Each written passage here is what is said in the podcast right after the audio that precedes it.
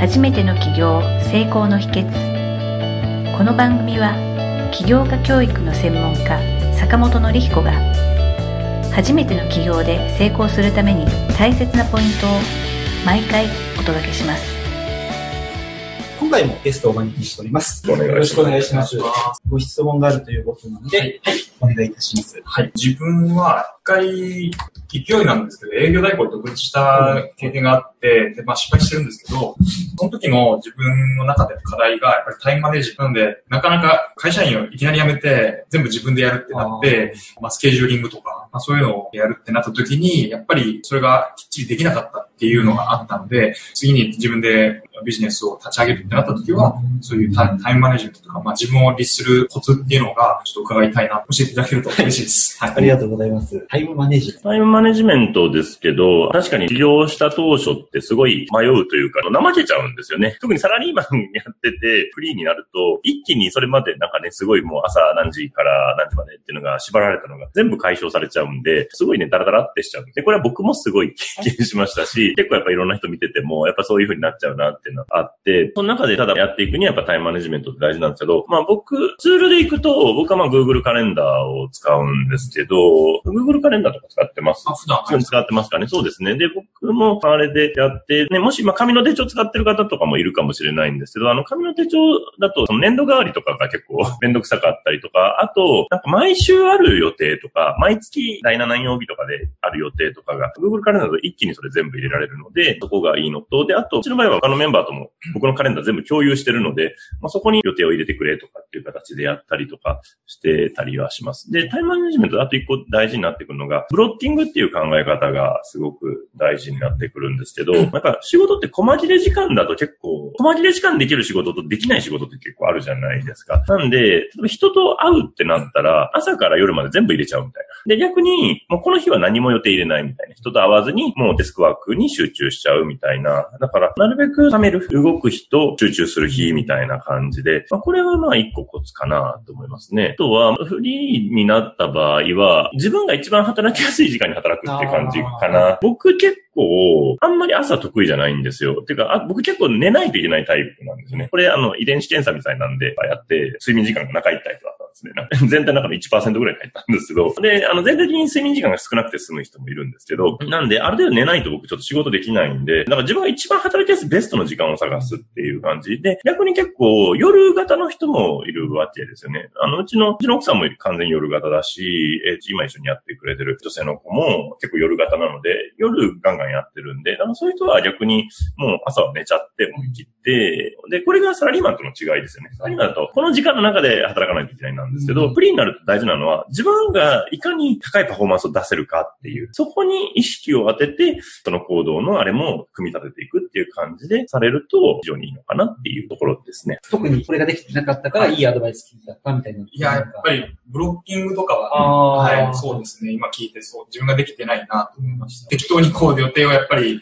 散らかってたなっていうのが、今振り返ると思ブロッキングはね、結構有効。ですね。一個予定入れちゃったらもうその前後もなんかもう入れちゃうみたいな。人の都合だけで自分のスケジュールを組むんではなく自分のスケジュールとはい相手の方のスケジュールのはい一致するところをはい自分で未来のスケジュールを作っていくって感じそうですね。そこで、あと、結構やりがちなのが、自分一人の、本当はここ時間でっていうのって、何も予定入ってないから、あ、ここに予定入れちゃえてすぐ安易にしがちなんですけど、それやっちゃうと、その集中してやらないこといけないこととか、あとまあ休みとかも取れないので、もうこの日はやんないって決めたら、そこには絶対意地でも入れない。うん Google カレンダーとか使う場合、んそこに例えばデスクワークって全部。もう、もう予定入れ、そうです、そうです、そうです。そうでそしたらそこはもう絶対動かさないって、意地でも決めないと、なんかそこに入れちゃって、そしたらポロポロ、ポロポロなんか他の予定が入っちゃって、なんか結局一日何してたんだろうみたいになっちゃったりするんで。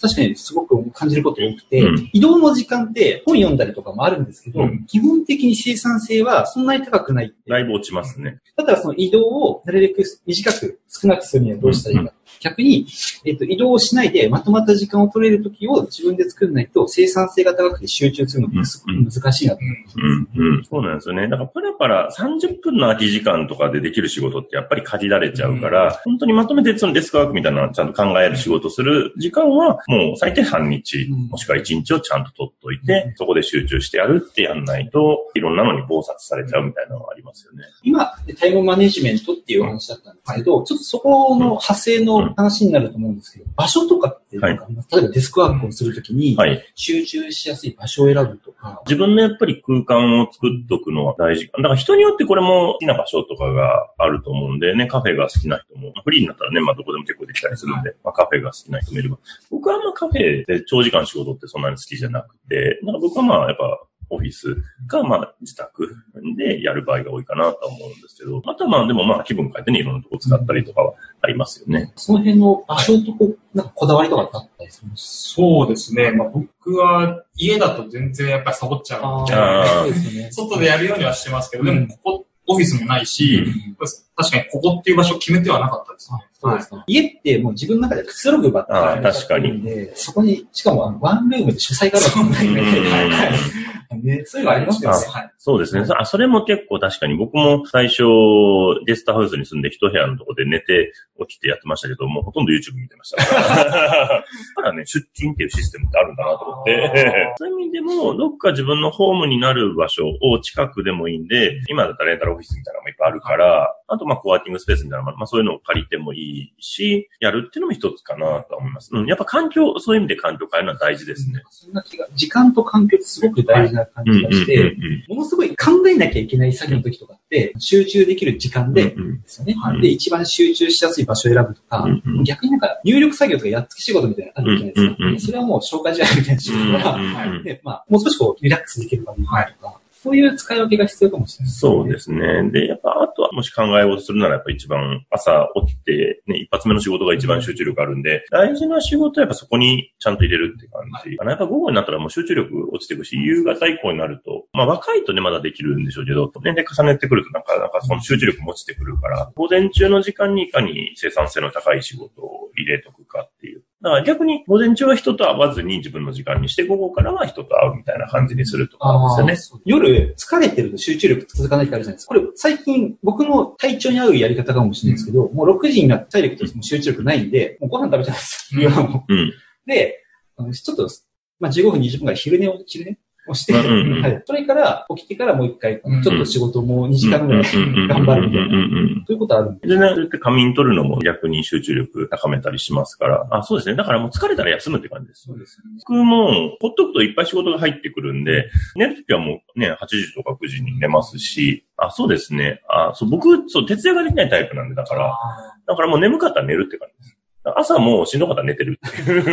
いや、でも結局、仕事ってその、いかに集中してる時間があるかの方が大事なので、集中してなくてただ長くやってるって、あんまり生産性なくないですか、利用した人にとって意味が。そうなんですよ。いかにこの生産性の高いっていうか、集中集中できてる時間が確保できるかが勝負だから、これもうネットで朝10時まで、10時とか11時まで出るし、まあいかに作っていくかっていうところの意識ですかね。タイムマネジメントも、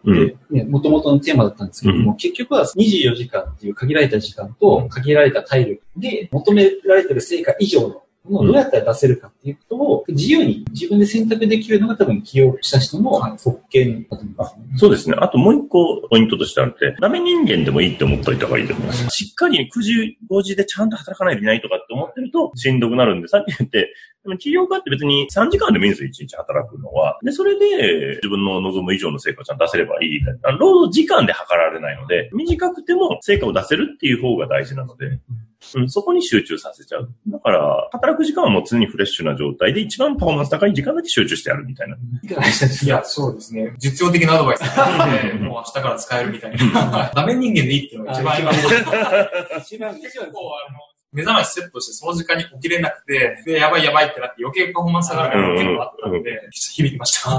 もうそれはね、僕もすごい悩みましたからね、ちゃんときちっとしないといけないと思ったんですけど、そこから手放すと、すごい逆に楽になって、それがまあ企業家フリーでやる特権ですから、逆にちゃんと起きてる時間に高いパフォーマンス出せばいいので。考え方かもしれないですけど、それ寝坊した悪いことではなくて、はい体力がその分回復できてあ、集中力が増す準備ができてよかったって考えてください。はいうん。いや、僕も集中力ない10時間より集中力が高い状態の1時間の方が価値あると思うんですよ。起業家にとっては。だからそこをいかに作るかっていうとこかなと思うんで。ダメ人間でも大丈夫。はい、ダメに言って大丈夫ってことはい、です。有料でやるんですはい。はい。ありがとうございました。ははいい。今回の Q&A は、まあ、タイムマネジメントについてですね、まあ、ご自分を律するコツっていうか、まあ、律するっていうより集中をいかにしていくか、そうですね生産性の高いはい薬にはどうしたらいいかってところでしたよね。ありがとうございました。では、坂本先生、平石さん、本日もありがとうございました。はい、ありがとうございました。リスナーの皆さん、聞いていただきありがとうございました。